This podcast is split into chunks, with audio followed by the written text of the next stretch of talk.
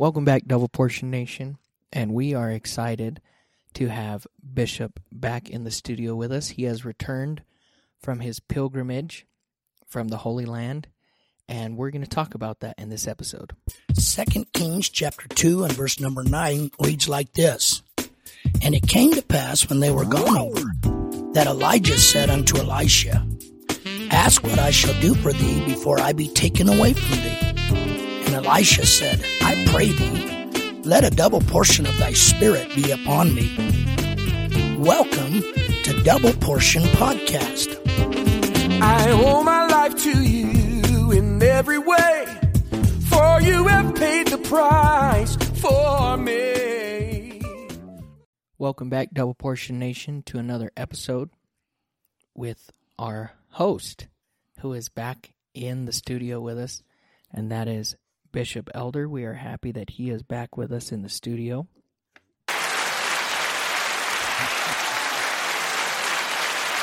We can get our crowd of applausers to work correctly. and we are absolutely delighted to have you following along in this episode with us. Also, we're going to say this at the outset. That way we don't have to repeat ourselves over and over. But if at all possible, you'll want to hop on YouTube and watch this episode. Uh, the reason why is because Bishop and the group that went over with him have a plethora of videos and pictures and recordings from their trip. And because we have an outstanding producer, he's going to be taking some of those videos and or pictures and putting them in this podcast. So you're going to want to watch this on YouTube if at all possible. But we're happy to have you back, Bishop. Thank you. I'm glad to be back. I'm so happy to be back with all of my uh, double portion friends and family, and so glad to be back in the United States of America with all of the the problems that the news media tells us that we have. It's still the greatest nation in the world, and uh, man, bacon and ham and sausage never tasted so good. You you you, don't you don't know what you're missing until you're missing it, and you don't have it. So anyway, we had a wonderful time. Uh, we did go with Bishop Johnny King and Sister King, and I think it's Premier Bible and Journeys is the name of their tours, and it was a pilgrimage, and it was, uh, I think the the title of our pilgrimage was Moments with Simon Peter and it really is fascinating. And and uh, brother and sister King did a first class job. Shout out to them. Thank you so much. And brother sister Walker were part of that uh, uh, tour as well. And and Pastor Ken Bow. And what a wonderful time we had with him again. It's been a few years since I've seen him and his family, and we just had a great time with them and all of the other people that were with us. I think there was like 26 or 27 in our tour group which is not very big, which I really like because there's some intimate times and you can, it's easier to move around and perhaps even get to see more places. I think one of the people, I don't think I walked this far, but uh, somebody in our group was keeping record on their health deal on uh, on their iPhone and uh, Apple phone or whatever it was, and they walked over 75 miles on this pilgrimage. So it's certainly not a vacation, but it I would do it again in a heartbeat. I think uh, my wife and I, Sister Elder, and my wife and I, uh, we walked about 65 miles. I think is what our phone told us. And Melody, my daughter, was with us. So it was great. It's really fascinating because when you fly into uh, Tel Aviv, which is the main airport in Israel. Israel's not that big. I think I remember reading somewhere that the whole uh, country, excuse me, the whole country of Israel is about the size of Rhode Island, which is a very, very small state. It may be a little bigger than that or a little uh, less than that. I can't remember, but I'm pretty sure I remember reading it's around this the same uh, landmass as Rhode Island, which is not a very big state at all. And it's amazing how that this little uh, country, people, uh, which are commanded by God and favored by God, has the attention of the whole world constantly because uh, this is the way that God intended for it to be. And uh, and now the church is included in that, and we may come back and talk about that if we do some eschatology. But um, the the minute you land in Tel Aviv, when you land on the runway, I think it's Ben Gurion Airport. That land is is full of history from the very beginning there. And the city of Tel Aviv is a biblical place that I believe was part of the tribe of Benjamin, if I remember right. And um, it was the place of Ono or On and Lod, Lodi and Ono, I believe, if I remember right. And this is perhaps the place where Hezekiah, or not Hezekiah, but Nehemiah was try, uh, where uh, Sanballat and Tobias tried to lure Nehemiah off the walls of Jerusalem into this very valley where the airport is, and and to seduce him away from doing what God had called him to do, which is to rebuild the walls of Jerusalem. And then right there, just uh, I believe it's north of there. If I remember right, I'd have to look at my map. Let me look at my map. I got my map here. Uh, I can't see it here. My glasses aren't good enough. But anyway, Joppa is right there. It's the city of Jaffa, which is a harbor city. And there's so much. They say that Joppa is one of the oldest communities of, of human people in the world.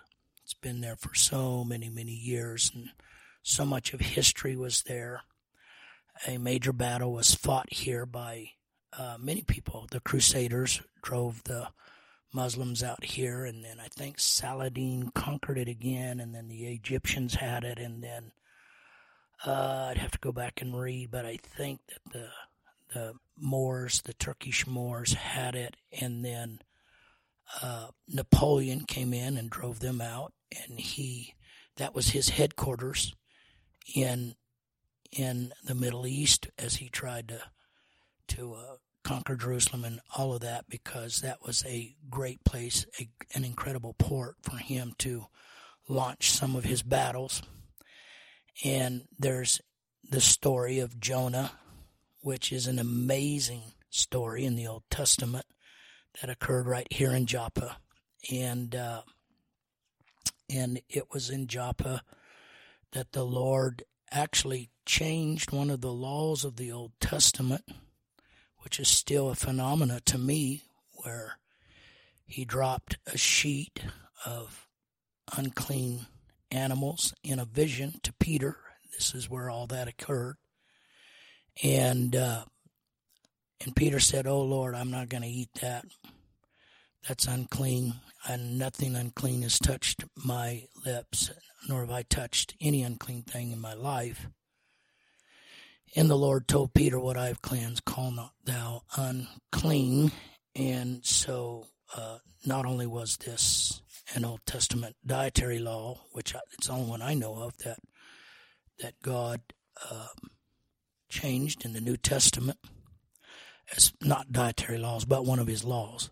Uh, but it was in reference to Him receiving the Gentile people into His kingdom that all occurred right there in Joppa. And Joppa is a beautiful city. In fact, uh, this is where Simon the Tanner lived when Paul was on the road to Damascus and God struck him down. And this is quite a journey because the road to Damascus that Paul was on was quite a ways from this place. Hmm. And, uh, you know, we were very close to the road of Damascus up in northern Israel. And, uh, and it was here that they brought the Apostle Paul to Simon the Tanner, and they have a house that is still there that that they attribute to Simon the Tanner's house. It was here that uh, was it Dorcas or Tabitha that had died, and and it is here that God raised up Tabitha when Peter went in and prayed for her. So much history is here in this city, and uh, they have good ice cream too. I don't know if they had ice cream back in those days, but they they do have good ice cream now. And so, and then from there we went for uh, to Caesarea Philippi, which is uh, further north. It's still on the Mediterranean Sea or ocean. The Mediterranean is just absolutely beautiful. And actually, if you travel that up north, you will go right up into Lebanon, which later on we were in the country of Lebanon. But uh, we went from there to Caesarea Philippi, which is probably where Paul was kept in prison.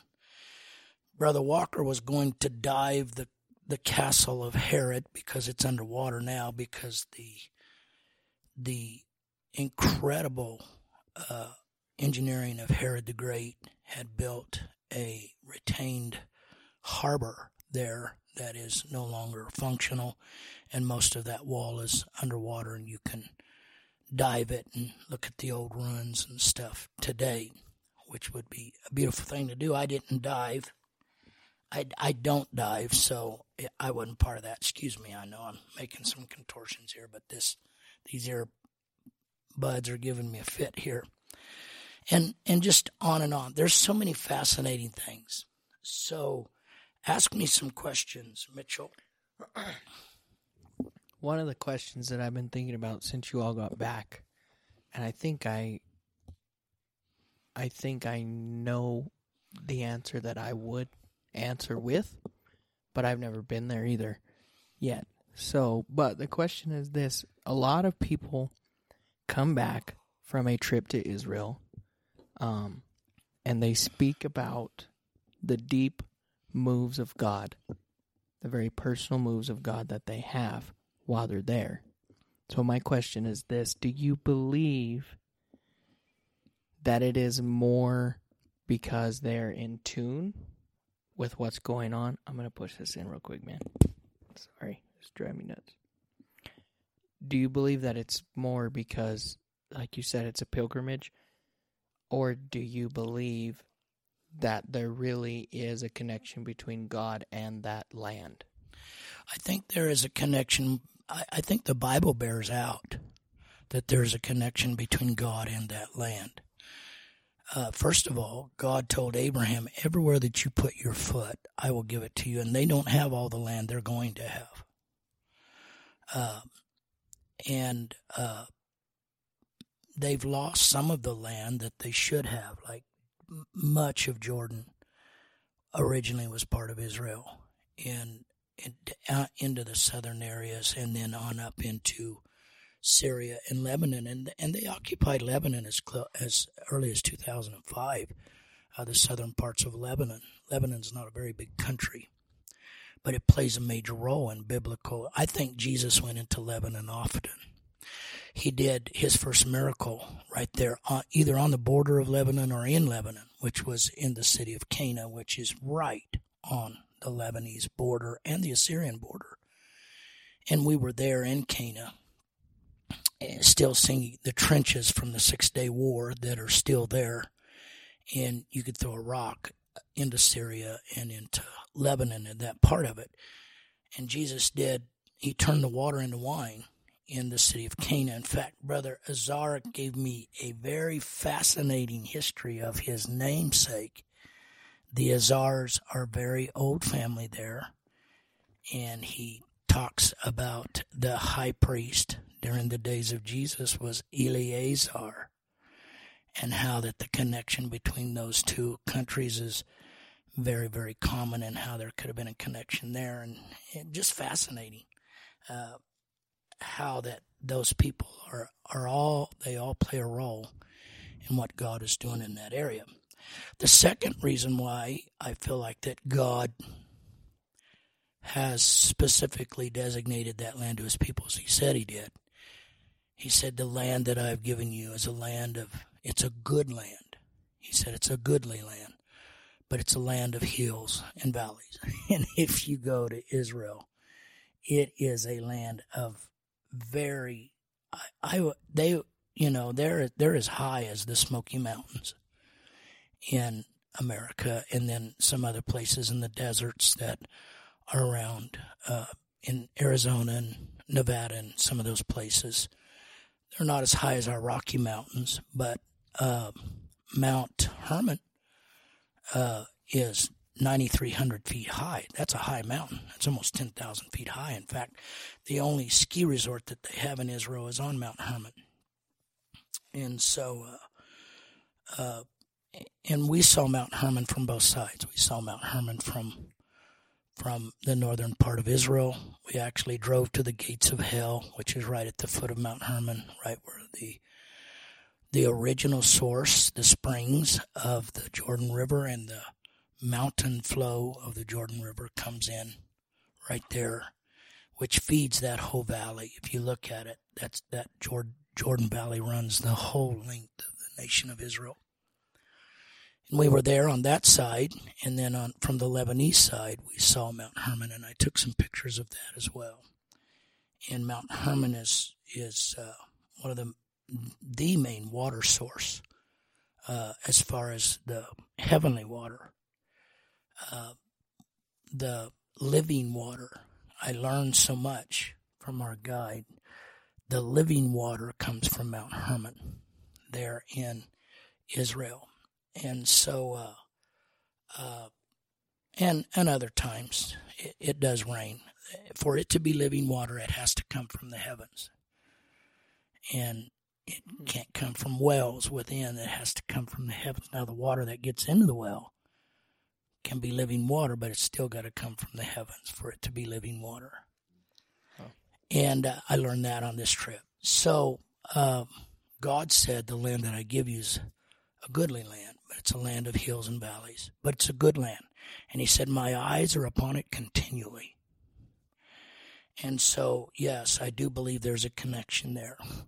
I believe that through the Holy Ghost, we have the blessings of Abraham in our life. Galatians chapter 3 tells us very clearly that all of the promises that God gave to Abraham came to us through the cross and the resurrection of Jesus Christ. So anybody that obeys the gospel and repents and is baptized in the name of Jesus Christ and is filled with the Holy Ghost has the blessings that God put into Abraham's life. And so when they go to that land, they feel that connection. They just feel it. It's just there. Um, you know, we can talk about some of those encounters. I watched people at different various places where God would, you just have to go to understand. You know, geography plays a massive role in the storyline if you have a story or even history. And and so it's just it's a massive part of your understanding. Uh, for example, you don't realize that when Mary was pregnant, that she had to travel almost a hundred miles, right on the cusp of that baby being born, either on foot or on a donkey. And a hundred miles doesn't sound like much to us today, but you try to walk a hundred miles, or you try to go a hundred miles on a donkey, eight months, nine months pregnant, and uh, that's that's a big journey, and that's through the mountains. Yeah, it'd be uh, longer.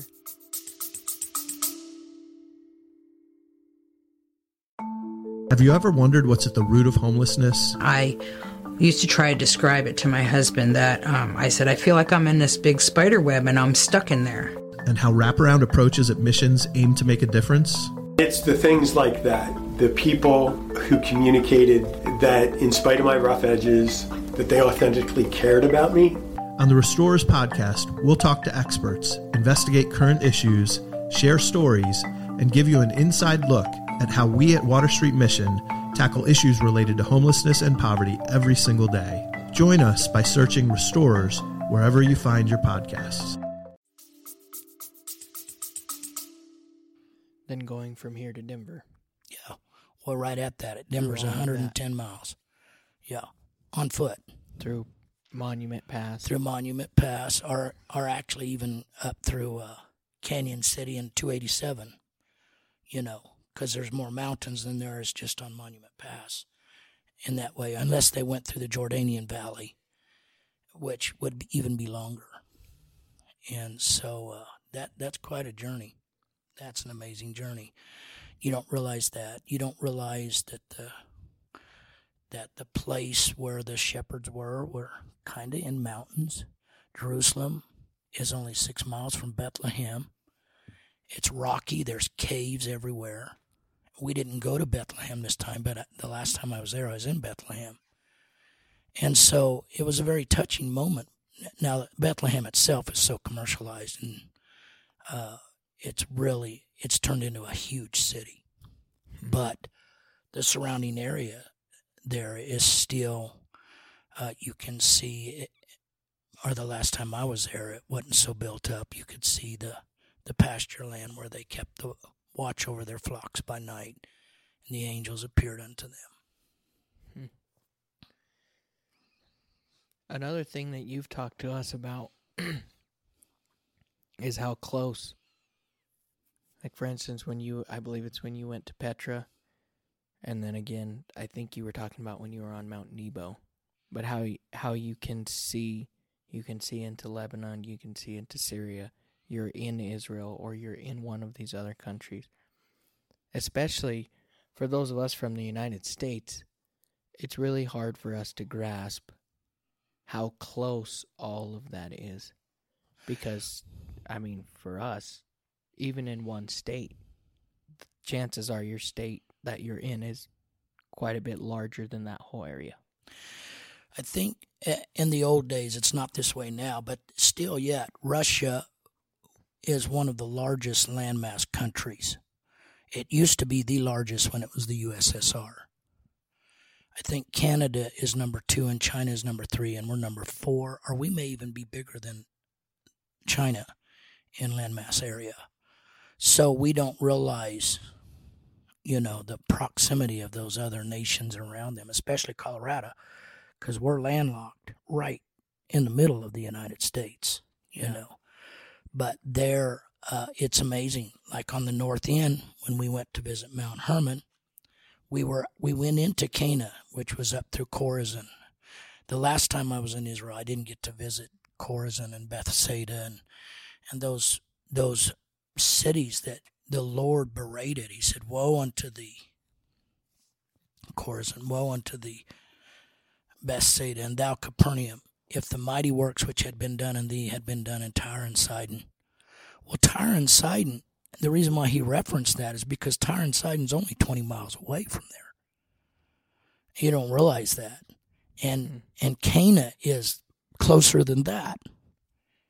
And so Tyre and Sidon when I was standing in, in uh, right on the coast of uh, Sidon, I believe it was, or Tyre, I, was looking right over into Israel on the Mediterranean Sea. Uh, So it's just incredible, all of that area. Well, Jesus visited Tyre and Sidon. I'm sure he did. It wasn't that far away. That was where he, that was up in the area where he lived. And so when he makes those statements, uh, the proximity there, we don't realize that until you go and you see Chorazin. They're, they are, uh, they are, uh, oh, excavating Chorazin right now. There's some incredible stuff that they found there in Chorazin. Some of the architecture is just amazing. I love architecture, and it's just amazing that is there. And that's not too far north. Uh, you you go up. I don't know if you actually go into the Golan Heights, but up up towards the Golan Heights, and then you uh, break off and you go further north there into Chorazin, right on up into the land of Canaan, and we ate up there somewhere. I don't remember exactly where, but it was right on our way up to Mount Hermon, and uh, just magnificent views, just incredible views of of mountainous country there. So, this is just a side note, but I think we as young people, especially growing up, um, the first real encounter I had to this, what I'm about to speak about, was I was listening to a man of God preach several years ago, and he began to talk about the palace, basically, would be the correct term, I think. He began to talk about the palace of Joseph. And I was like, what do you mean, the palace of Joseph? And while he was preaching, he began to cite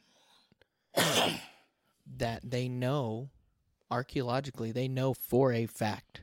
Now I know we we jumped to Egypt, but there's a reason why they Well, know. it's not that far away. In fact, if you look on a map, I didn't realize even when we were in Tel Aviv, we were only We were right 40, there. 50 miles from Egypt. Yeah.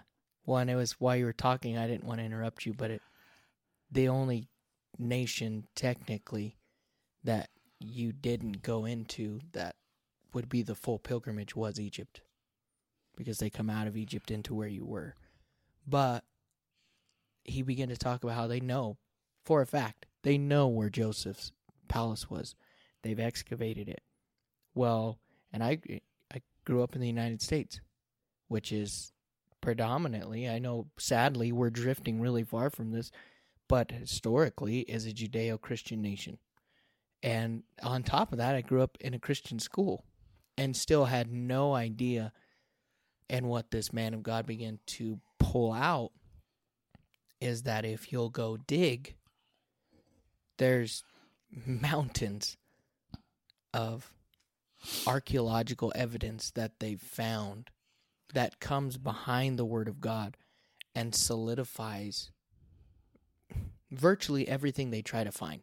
They find it and it backs it up. But if we're not careful, or if if we're not careful, we allow this post modern modernity, postmodern way of thinking Mentality, yeah. and this deconstructionism it's part of the deconstruction attitudes. it comes in and it tells us, well, that's just a 2,000 year old book full of fables.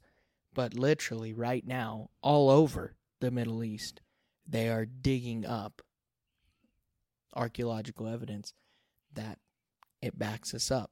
And it just brought that to mind when you were talking about, yet again, they're digging and they're finding all this stuff. And the, interesting thing to me was that I didn't even have to dig that far. I didn't even really have to. I when he mentioned that, I thought I was gonna be like, okay, I'm gonna have to learn how to research. Like he's researching.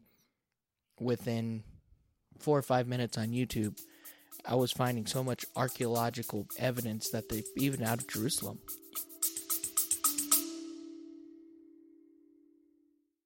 Are you driven by a desire to create change? Dive into From Passion to Purpose, where we unlock the stories of nonprofit trailblazers. Get inspired as leaders share invaluable tips and transformative tales that empower you to make a lasting impact in your community. Tune in and ignite your passion into purpose today.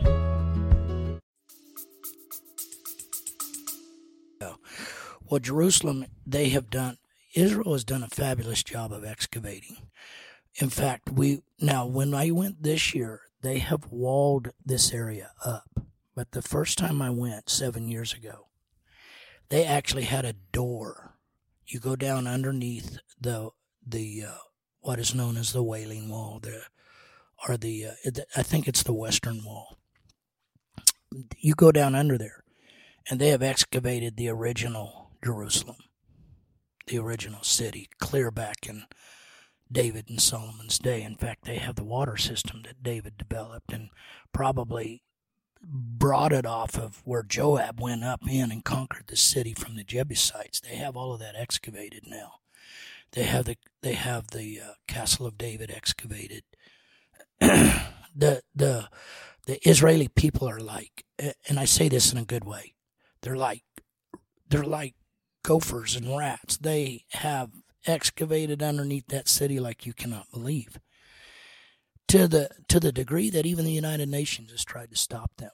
But they are they are preserving their heritage, which God put that in them. And apostolic should have this too, because one of Satan's big tricks is he wants to wipe the record of your faith off of the face of the earth. Yeah. He is the annihilator. The Bible says he's a thief. He's come to steal, to kill, and to destroy. That word destroy mean it comes from the Greek word anil. It's where we get our word annihilate. And he wants to wipe the record of Jesus being off. And sadly, I've even seen some apostolic preachers that have bought into this postmodern craziness, and I understand that. I understand. Uh, in fact, if you don't know much about that, go listen to my message Sunday morning about, uh, you know, the need for both empiricalism and and the spirituality of of being uh, being spiritual. I understand that. However, uh, there's just things about the Word of God that I will never will relinquish to anybody. And so uh, part of that is Satan wanting to wipe the record Yeah. of God's people being here and Jesus being here. Uh, in Jordan, we actually went, and if you'll remind me, brother uh, Jordan, if you remind me, brother Jordan, about our trip to Jordan, uh, I forgot our bot's name is Jordan. no, it's brother Jordan. Uh, in Jordan, we went to the castle of Herod, where John the Baptist lost his head. And it's just a tale now. T E L. That's what it's a ruin. You can always tell these. You can tell these tales because they're just mounds of dirt where civilizations come in and destroyed them and burned them. You can actually see the burn line in places in Jerusalem, which is part of archaeology. And and when we were in Shiloh, Sister Walker kicked up some some pottery there that that dates back to the to the Israelis and the Canaanites when they first came into Shiloh. And I told her, you need to keep that piece of pottery. There's pottery all over there. And really, that pottery is how that archaeologists date particular times. For example, uh, the first time I went to Jericho, which is south of Jerusalem, uh, our guide on that trip told us that there never were any walls to Jericho. And that was the modern thought concept, even of a lot of archaeologists that were supposedly Christian archaeologists, that it was a myth from from Bible days that it didn't really happen.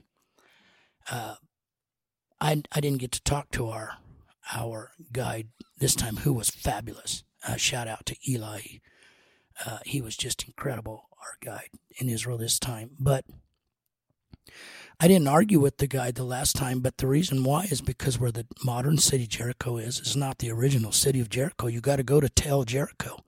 Yeah. And if you go to the Tel Jericho, it, it shows exactly how God brought those walls down and actually used them for a ramp for the Israeli To go up. army to go right up into that city and conquer the city. It's it's just it's all there, but they there's they tried to say that that there was no dating there that was uh, applicable to the time that Joshua conquered, but it was. They they were they didn't they weren't looking at the pottery the way they should have looked at the pottery, and they they actually have found that there. So those are examples of God's word being accurate. I'm not an apologist. I do believe there's a place in the church for apologetics, and I I really appreciate those that have given their lives. But I want to tell you the Bible is not an apologetic book. The Bible is a book of faith. And it will confirm itself. The Lord said, My word will not, Isaiah 55, my word will not return unto me void. It will accomplish what I sent it out to do. So, uh, eventually, I mean, if that is the ministry that God has called you to, that's fascinating. There's plenty of evidence for that. Uh, here's a controversial subject. Uh, our guide Eli said that they crossed through the Reed Sea, not the Red Sea. And I almost stood up and said, Eli, you're full of baloney. You know, he hadn't done his homework. It's very obvious by reading the scripture that they crossed through the Red Sea. And there's evidence for that. And if sometime we'll come back and we'll deal with that in an apologetic manner. But I didn't want to get in a fuss with him because I really like him a whole bunch. But uh, I'll just give you one example. If that's the case, then was Solomon playing toy ships when the Bible says, and he uses the same Hebrew word. I think it's uh, something yam or something like that. The same Hebrew word that they try to translate reed sea, the Bible says that Solomon in Second Chronicles built a whole port on the Red Sea for his ships to move and to and to do the uh, merchandising that they were doing. Well, obviously, he didn't build that. He didn't build that port on the Reed Sea. He built it on the Red Sea, and there's other evidences for that. And uh, God doesn't need any help for His miracles. You don't have to have us explain His miracles away. So, and and that's just a few of the ways that modern postmodernism, or not postmodernism, but modern modernism, has tried to explain away how great our God is, and and there's wonderful evidences that keep cropping up that that the Word of God has not returned unto Him void. And let me explain on the Reed Sea. We don't know exactly where the children of Israel crossed. It may have been way up on the Suez side where there's a Suez Canal now. And so we don't know that. But I'll tell you this it wasn't no swamp because the Bible says that there was water on the right side of them and there was water on the left side of them. There were two walls of water and they walked between those walls. And that's very clarified in the Bible. So, um, you know, that's just that's my little rant for this part of the the program here. It is it is I believe it's beneficial with all the technology that we have now because I've never been to Israel. Um but even with some of the some of the places that you're naming, I have been because of technology have been able to research them and study them and to see videos of it um, which I strongly encourage you to do if you're yeah if you're a true student of the Word of God. The geography in these places are very important to you having the full understanding of the Word of God. So we do encourage you to uh, to dig into it, but we also encourage you to go if you if Yeah. you I'm sorry for interrupting. if you're in a place financially where you can do that and time wise, go. Yeah. While we were in Pet- Petra, Brother Walker really fascinated me with something that he said. Uh, we were going to hang out together, and we got he walked in, and I I rode in on a golf cart, which I should have just walked in, but anyway, uh, so I lost track of him, and uh, but he went up into where the tombs were because he had read something in there, which Petra's full of tombs.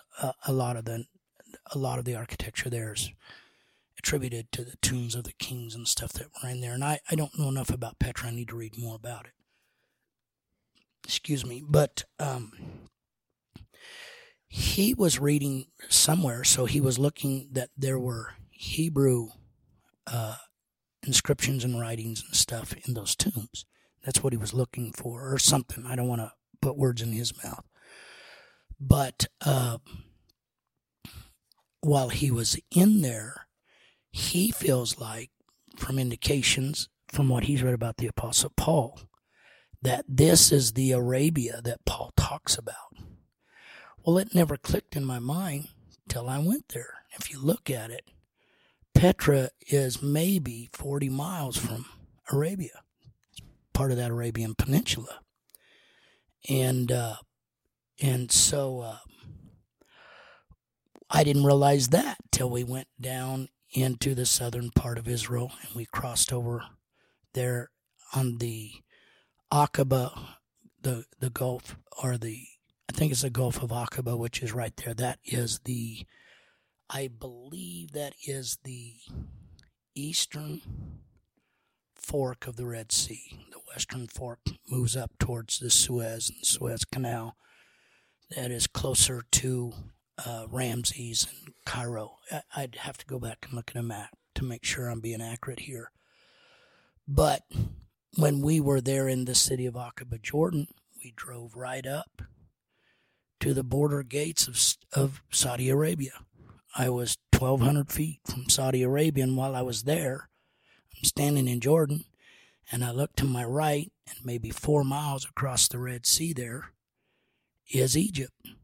And then back to the north of me across the Red Sea is Israel. And I'm standing in Jordan. So uh, it it could make very much sense that Paul spent those 13 years of silence, Arabia, in that area of the country instead of actually being somewhere actually in Saudi Arabia. And he may have been in Saudi Arabia because that's part of the wilderness that the children of Israel were so close to when they come up around. If they came around, like some people do, they were in Arabia for a while. Sinai is not that far from Arabia. Hmm. And so all of that just makes more sense when you go there and you see it and you're looking at a map. It's just it's just fascinating. It's fascinating country. There's just so much history about our faith everywhere over there. Well, realistically, it's the birthing ground of the all of the major religions of the world, which is Judaism, Christianity. Well, that because that's the cradle of humanity. It is. Even the, even historically speaking, that's the the Sumerian people come from the whole. I believe they call it the Nile Basin, but they do believe that that civilization as we know it, that's where it began which is it's fascinating to me because when you read the Bible, that's that is the focal point of Scripture. And now, historically, even people that are totally averse and opposed to Scripture, maybe not even a, in a hostile way, but they think it's just a book of fables. But when they begin to speak as historians, they begin to talk about how this is the focal point of history um, and this is not a, a slight at anybody, but a, a long time ago, I came across a picture. I guess now it would be referred to as a meme. Then it was just a picture. And it was a, a bunch of uh, older men, and they were in robes and, and um, different forms of, you could tell, spiritual or religious dress. And they were sitting on the peak of a mountain and they all had scrolls and books and stuff open. And then there was a there was one person that was crawling up over the top of the mountain and they were in a lab coat a lab coat. And and the one little caption that it had was the the man in the lab coat was asking the the other gentleman are sitting up there he said what are you doing here and it it just drives home the point that if we're not careful, we can spend all this time wandering around in our our lab coats, which is not this isn't a slight. There's a time and a place to put on your lab coat. But you can spend all this time wandering around with your lab coat and if you just picked up your Bible, it would get you there a lot faster. That is so good and uh, that's that's why I make these trips is to it's like the apostle Paul wherever he was, if he was in Arabia in those 13 years of silence, or some people think he went back to Tarshish, where he was from, which is part of Turkey. Wherever he was, and the Lord spoke to him face to face. He said he was taught by Jesus Christ himself. And then he said after those years that he went up to Jerusalem to make sure that he had not ran in vain and that he had not uh, got off track. And what he discovered was all of that lab work that God had given him was exactly what Jesus had given his disciples. Yeah. And so if we will read the Word of God, believe the Word of God, again, there's nothing wrong with apologetics, but apologetics are for for inquisitive minds, and and there is a place for that. But the Bible is a book of faith, and and so that's the seedbed of all inspiration is faith and hope, and so uh, out of that, out of the fertility, the soil of that faith, The Bible likens faith as a seed, and it likens the kingdom of God as a seed. And very close chapters there in Matthew. Except you have faith as the grain of mustard seed, and the kingdom of God is like a mustard seed, Jesus says. And so, out of that seed of faith, the kingdom of God is born. And so, these trips, from my part, on my part, are just to validate lest I have ran in vain. And uh, so, uh, the, and there's so much here. I mean, we just touched the surface of where we went. Uh, Brother and Sister King did a very thorough job. In fact, he wrote a book that I would recommend. That, that I don't even know if you can buy it. I don't know if he's even. I know he's published it, but I don't know if you can buy it. But it's very fascinating because he he did a lot of research in this book, and I would encourage you, if you're a reader, to see if you can get a hold of it from Brother King because it, it is very fascinating. He did a lot of good work in it. That was part of our journey. Was he the the, the book that he gave us? Um, when I was speaking with Bishop King about it at Summit in September, the um the vibe that I got from him is you have to go on the tour to get the book. Well, he was just vehement about you and Jeff going on this trip, and I would love to do that. And and uh, it would be so awesome to have you and Jeff on this trip with me. Melody did get to go this round, but it, anybody that is a serious student of the Word of the Lord needs to do a pilgrimage into that land.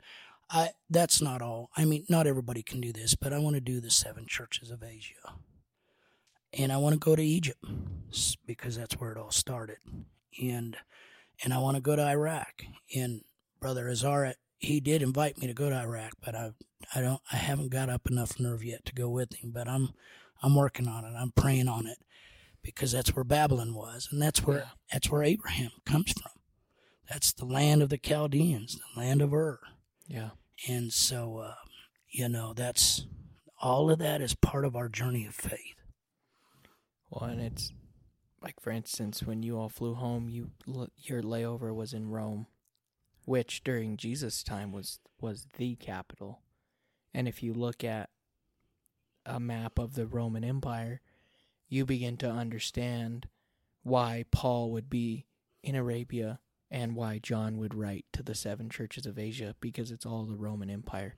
It's all this dominating the Mediterranean area is the Roman Empire.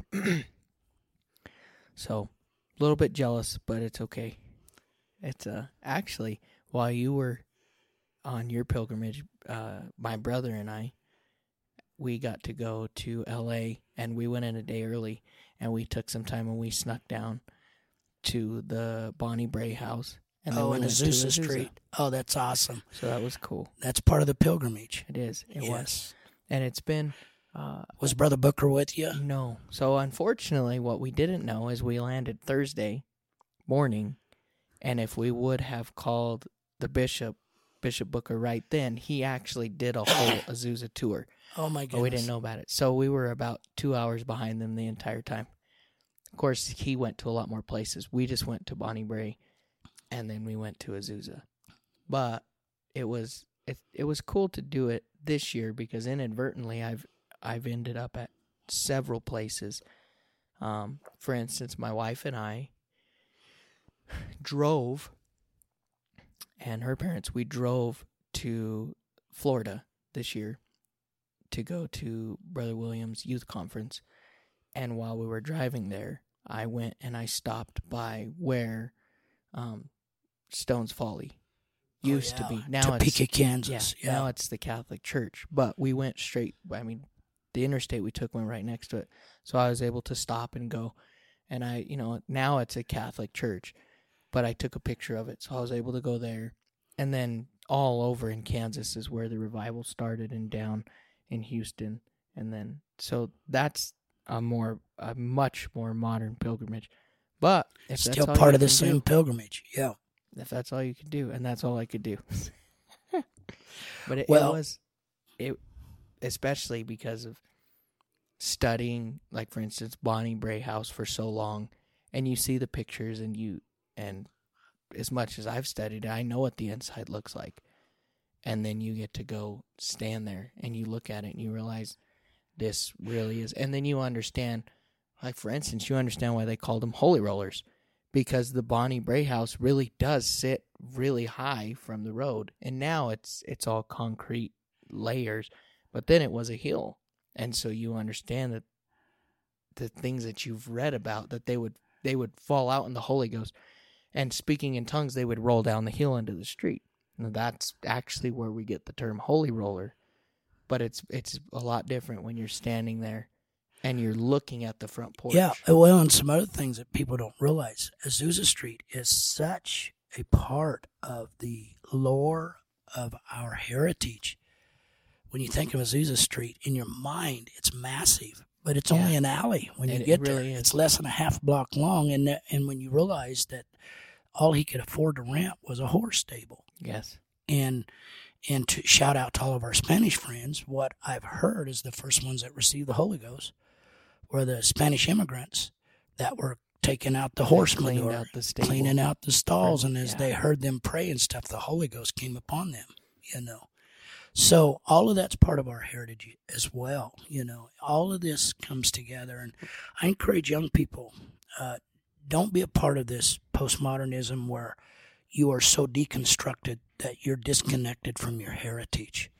Uh, that is a plan of Satan is to totally destroy that. But but God established feast and principles in the Old Testament, and we have some of those in the New Testament, so that we would not forget. We cannot forget where we came from, and all of this is part of the pilgrimage that we we we were on, and hopefully uh, you, Brother Mitchell, and Brother Jordan, and, and Jeffrey, and serious students of the Word of God, uh, one day God will make it possible for you to make that a part of your life too.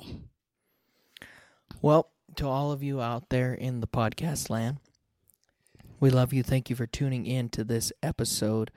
Um, if you have questions for Bishop and the places that he went, reach out to us. You can do that via leaving a review on the podcast app, or if you're on YouTube, just drop a comment. Feel free to ask questions to engage with us. And if you've been to places from either your heritage or from the heritage of the Bible and then or Azusa Street, all of this, let us know about it. Interact with us. Thank you for joining us, and we'll catch you on the next one.